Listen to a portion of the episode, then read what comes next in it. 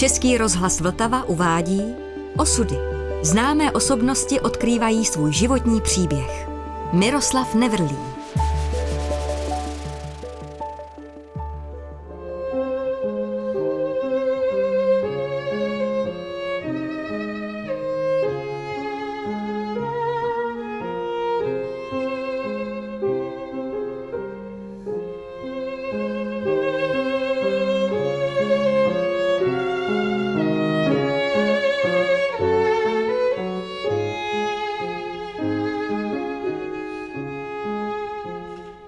Svatém Františkovi jsem se poprvé dozvěděl už někdy v roce 1954 nebo 5, kdy mě někdo dal píseň Bratra Slunce, nebo chvalosvě stvoření.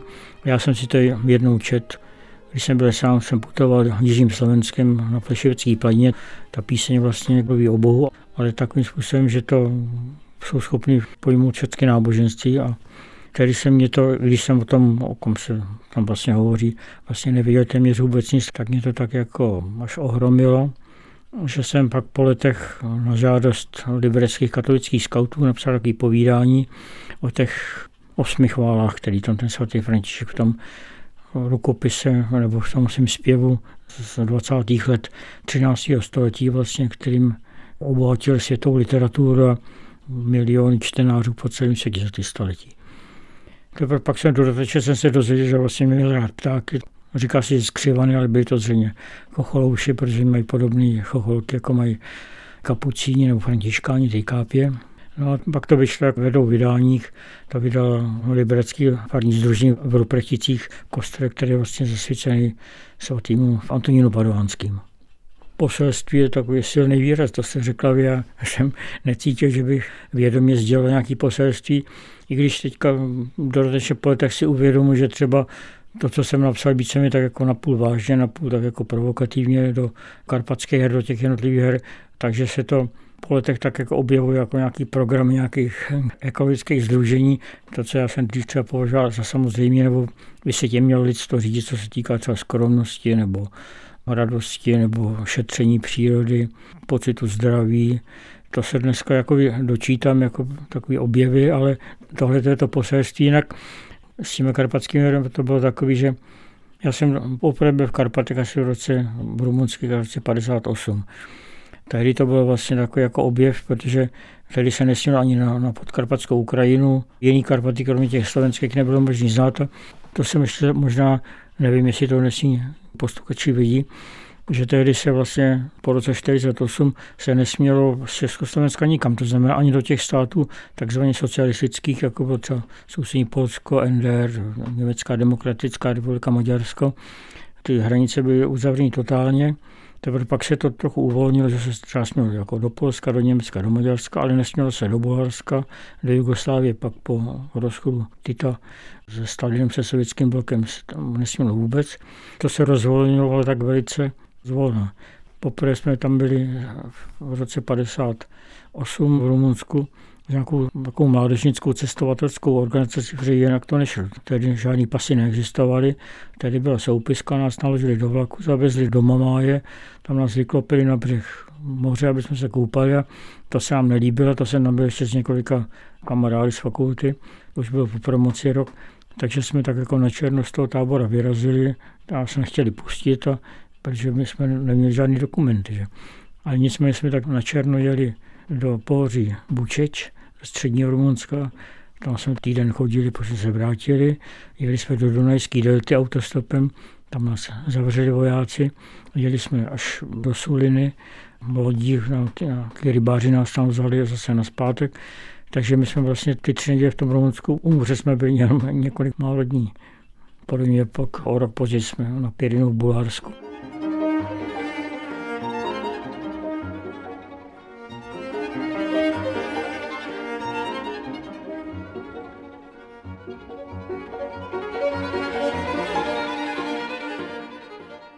Nejlepší se člověk naučí tak jako soběstačnosti, samostatnosti, která se pak projeví nejen třeba na cestách, je nutná, ale i třeba v osobním životě nebo v civilním životě. Naučit se radovat se i z drobných věcí.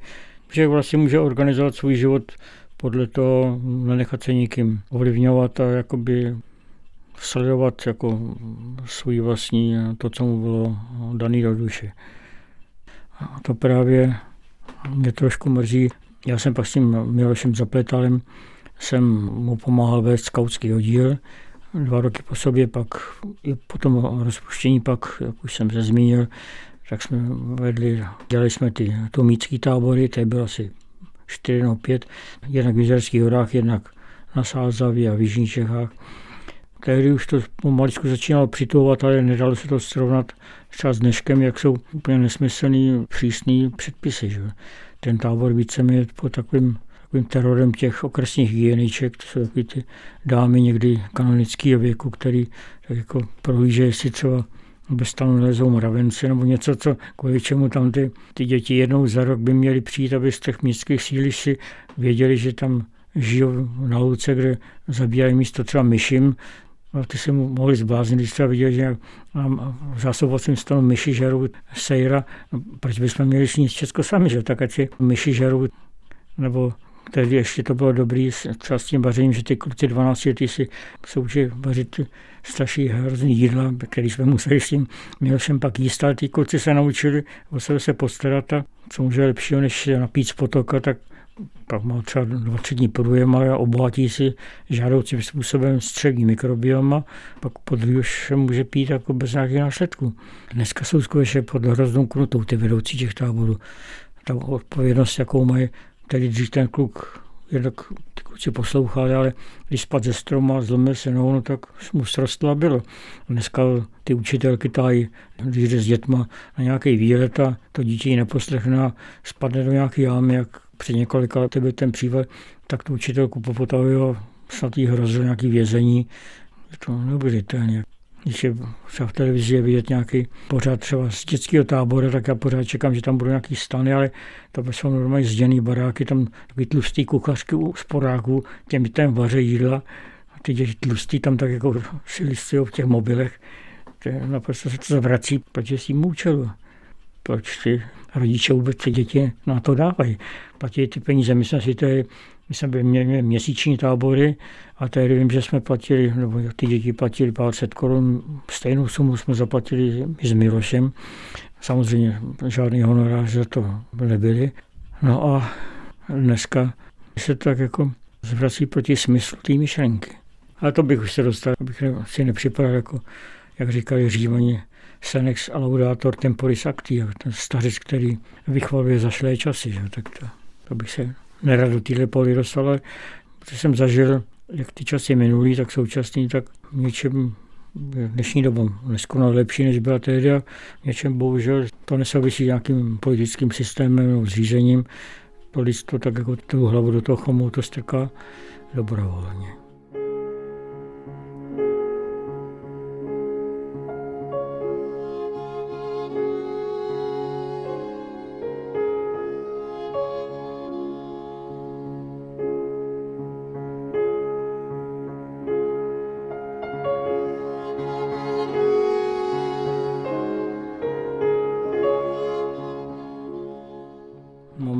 Všechny své tři děti a jedenáct vnuků.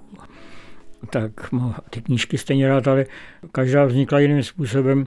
Abych ještě měl říct to, co už jsem taky říkal mnohokrát a nevím, jestli se mám za to stydět nebo ne, že já vlastně až na takovou kratší knížku nebo text cestovní zpráva čaroděj a učně, tak jsem vlastně všechno napsal na objednávku nějakých lidí, kteří to chtěli, to znamená, jak tu knihu o Jižerských horách, kterou jsem tehdy, že jsem náhodou potkal ředitel Severočeského nakladatelství, který se tak více z rozpacích řekl, něco napíšu. A podobně jako ty, tu nejkratší sbírku, jaký vydali v tom Junáku, nebo chváli zadní země, tak to zase ze mě páče Bobu Šantora z tiskového střediska Junáka, z toho nakladatelství. Neříkám, že jsem to nedělal rád, ale nebyl těch lidí, který musím být za to vděčný, že neby těch lidí, tak ty knížky nevyšly. Že já sám bych jsem neměl pocit, abych jako to trošku dopustil a přemýšlel a pak mastil něco na papír do šupete. Takže to, co jsem napsal, tak výzvu jiných lidí. Asi největší vděčnost bych měl cítit právě k Milošovi Zapletalovi, který do mě hučel, abych psal jako povídky pro mládež ještě do nějakých těch skautských nebo mládežnických časopisů. Mě to nebaví naprosto nejsem ale mě vždycky musí někdo přemlouvat, abych se do toho pustil. Pak to sice tak jako udělám podle svého nejlepšího svědomí a vědomí, ale abych cítil potřebu, že musím psát, naprosto nemám. Takže nejznámější tady na Liberecku je asi ta kniha Jizerský horách a v republikovém měřítku tak asi ty Karpatské hory. No. Zdejší trampové český, tak zase ty mají rádi ty chvály zadní země, protože tomu českému Švýcarsku v té době říkají zadní země, to je ten výraz, který se vyspomněl pro tu zemi. Takže suma suma rum mám rád všechny.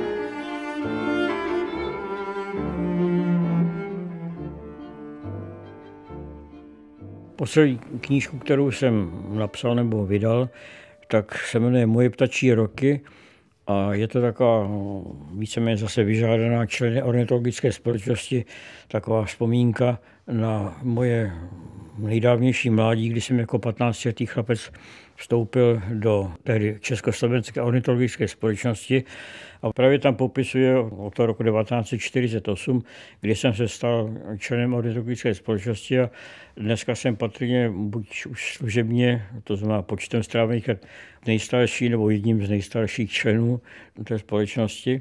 Samozřejmě dneska už to neprožívám všechno tak intenzivně jako kdysi už, protože teď v téměř 90 letech jsem ztratil vlastně prakticky úplně sluch, takže už neslyším, jak ptáci venku zpívají, stejně tak jako špatně vidím.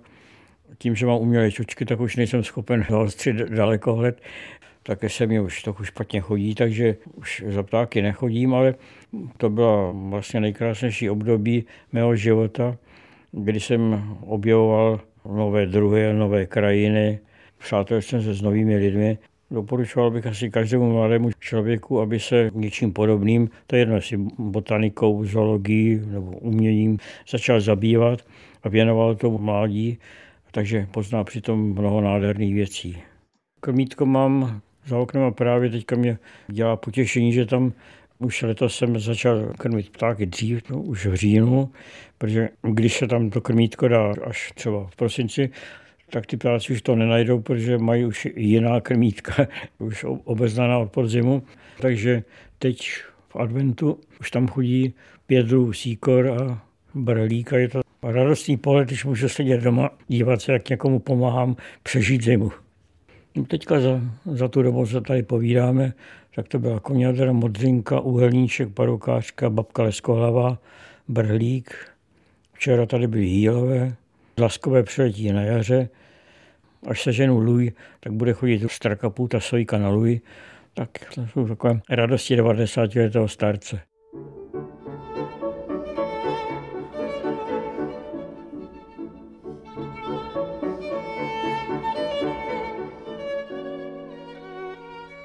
jako živý stárnoucí tvor, tak se musím přizpůsobit všemu, že víceméně jako mám spíš tak jako povahu jako zvíře, že přijímám věci tak, jak přichází a o tom já moc nepřemýšlím a tak, jak to přijde, tak se tomu člověk musí přizpůsobit. Jako příroda, kdyby se jednalo o nějaký třeba změny v přírodě dlouhodobí, tak počíná nějakýma Milankovičovými cyklama, kdy se mění jako v rozmezí 10 tisíc let nějaký klimatický poměry na, na Zemi, jako v tom planetárním smyslu, tak až po nějaký ty současné změny, tak já to přijímám tak, že ta příroda se změní průběhu milionů let neustále. Že akorát my se vždycky upneme na to, co jsme poznali v mládí, chceme to zachovat, aby se to co nejméně změnilo. Ale to není možné, protože ta příroda se mění takhle rychle, že lidi si neuvědomují, nebo mají třeba takový ideál nějaký české krajiny s políčkama, haječkama, lesíčkama a pěšinkama, chtějí to zachovat, ale přitom před třema tisíci lety, tady, kde sedíme, tak tady byl prales a žili tady medvědi, vlci a byl to kraj, kde dnešní době nechtěli ani neuměli žít. Takže ty naši předci to tady vykáceli, vyklučili, vypálili. Teď se nám to zdá jako takový ideál, kde bychom chtěli žít, ale v podstatě to je jenom jedna z tisíců tváří, kterými země koule proběhla za ty 4 miliardy let, na který její života vypočítali jako. No. Ty změny jsou jsou nutné a proto taky už z jiných důvodů nerad přednáším třeba o jizerských lidem, protože bych jim nutně musel říkat, jak to tady vypadalo před těma 60 lety, když jsem přišel poprvé, vím, že bych musel říkat nic pozitivního, že bych je tak jako namíchnul, protože by se řekli, tak to by se to lehko mluví, my žijeme teďka. To je tak jako kosmová kronika, že? Tak lidi to čtou a říkají, takový to bylo, ale, ale to jo, že už ta dneska, že už to takový nemůžu zastihnout a působím jako takový síček na Těšínské věži, jak psal Bezruč. Ten, co houká, jako takže já už radši někdy na veřejnosti nevystupuju. Každý si musí udělat svůj ideál krajiny podle sebe. Každá doba má něco jiného. Dnešní lidi budou teda říkat, jaký to bylo nádherný na Jizerce a já už tam nemůžu přijít, když vidím ty tisíce těch cyklistů. Když jsem přišel v tom roce 49 a byla to úplně jako taková krajina jako z Gulbrandzena, z toho většině zpívají lesy, prostě opuštěný hluboký lesy, jen tak pár, pár domků tam bylo. Líto, že si lidi vlastně kazí přírodu, to slovo kazit jako pozměňují. Rychleji, než je, jsou lidi schopni jakoby absorbovat, protože Dřív ty změny přicházely, se dály stejně, jenže byly tak pomalý, že ta změna třeba, ten les se vydržel díl než lidský život. Dneska to je tak, že, to, že třeba lidi se dožijou jako delšího věku, už ty změny pozorují, buď tím vadí nebo je vítají, ale změny se urychlují.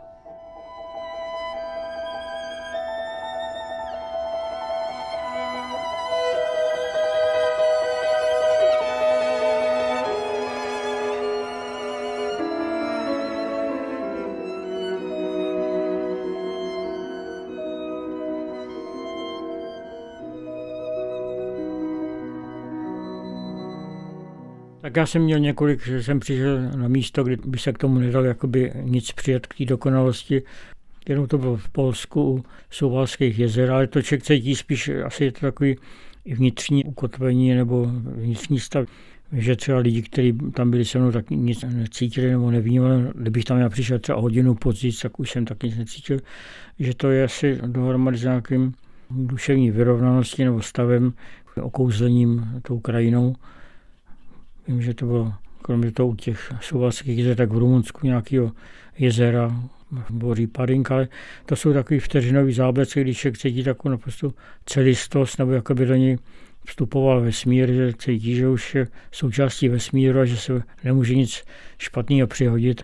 Nebo v Polsku jsme byli jednou, na, bylo v roce 57, který se ještě nesmělo do Polska, ale už vydávají takový jako v Tatrách se smělo do pěti kilometrů do Polska.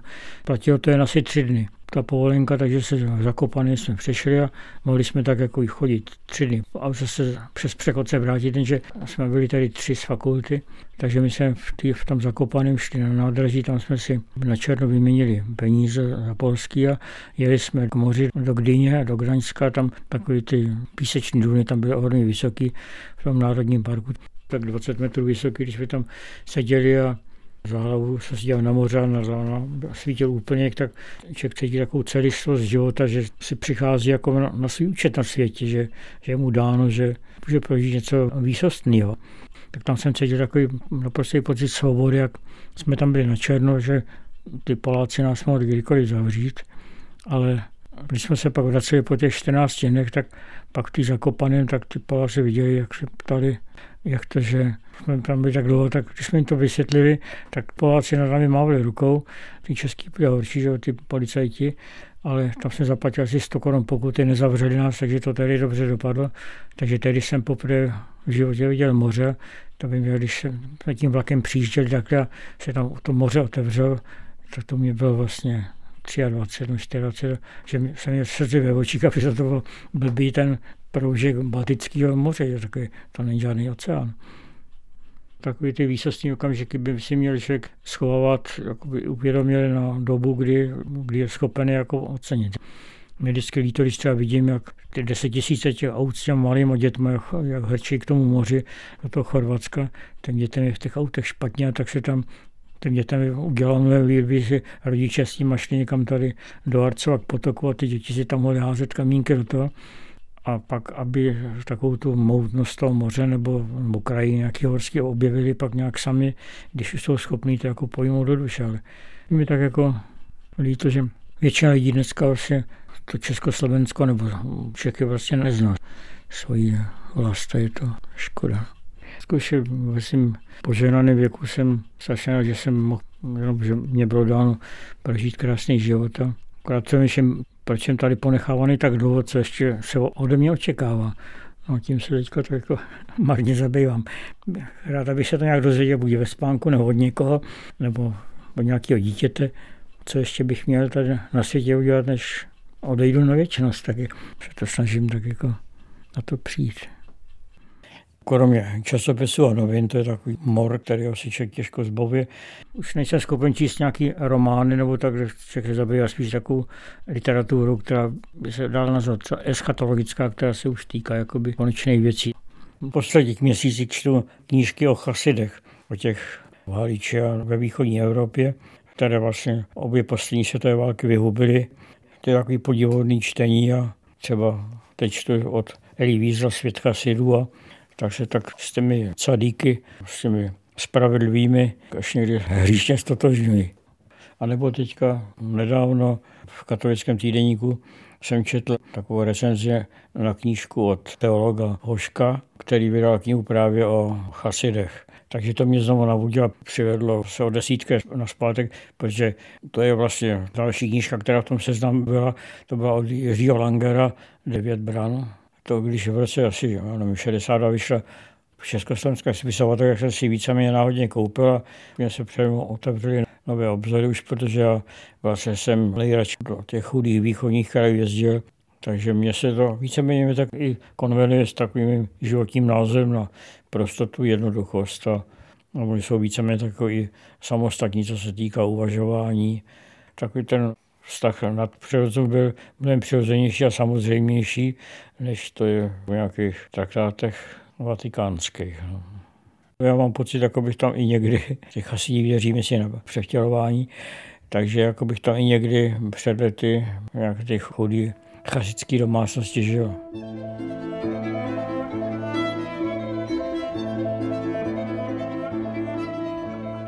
Já jsem po operacích obou kyčlí a celý život jsem zde na kole na lyžích, tak jsem to dal vnukům a, a dceři.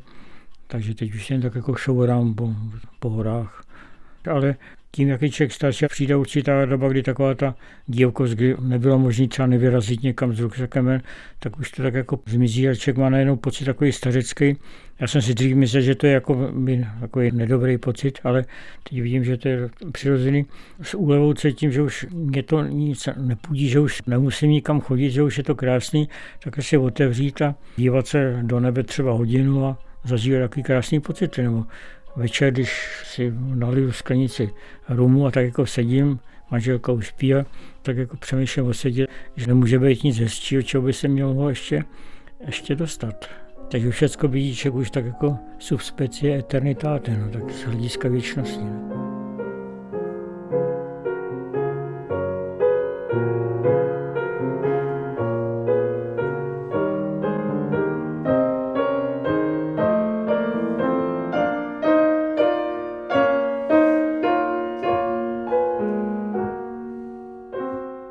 Ještě přečtu konec hry na chalupáře.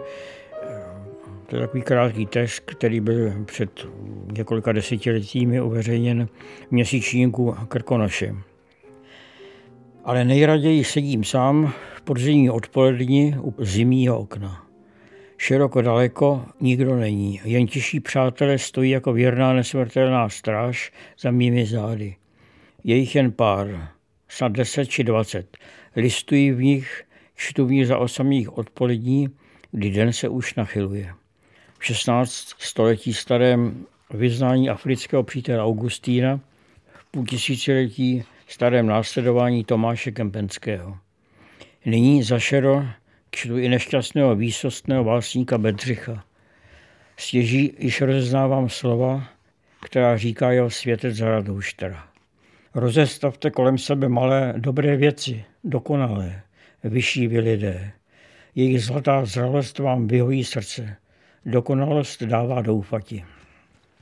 Sedím tedy obklopen samotou, horami, nadcházející nocí a zralými krásnými věcmi. Je již téměř tma, ptáci klovají na okno a pak se kam si ztratili. Jsem nyní úplně sám. Začíná se mi zmocňovat nekonečná zimí blažená medvědí malátnost. Vědoucí klid. V duchu slyším výsměšný hlas divokého svobodného tuláka, který mnou právě pohrdá. Ty a vyšší člověk, pěkně si dopadl. Máš majeteček, petrolejku a kafemlejnek. Na posteli duchnu a na stole ubrus, špek v komíně a ve sklepě slivojci. Hodiny lelkuješ v teplé chalupě, střídavě civíš do okna a do knížek, je mi s tebe špatně. Z tebe, kterému kdysi přinášeli radost a štěstí docela jiné věci. Kde zůstaly lesy, deštivé noci a rašelniště? Když ti začne záležet na klidu a na peřinách, to je začátek tvého konce.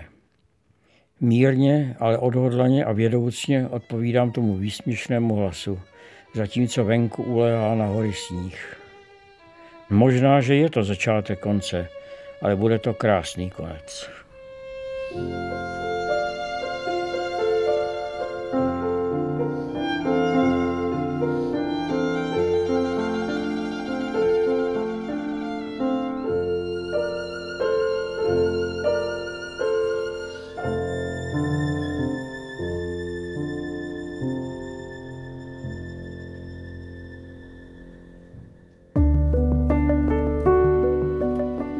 Podcast Osudy připravil Český rozhlas Vltava.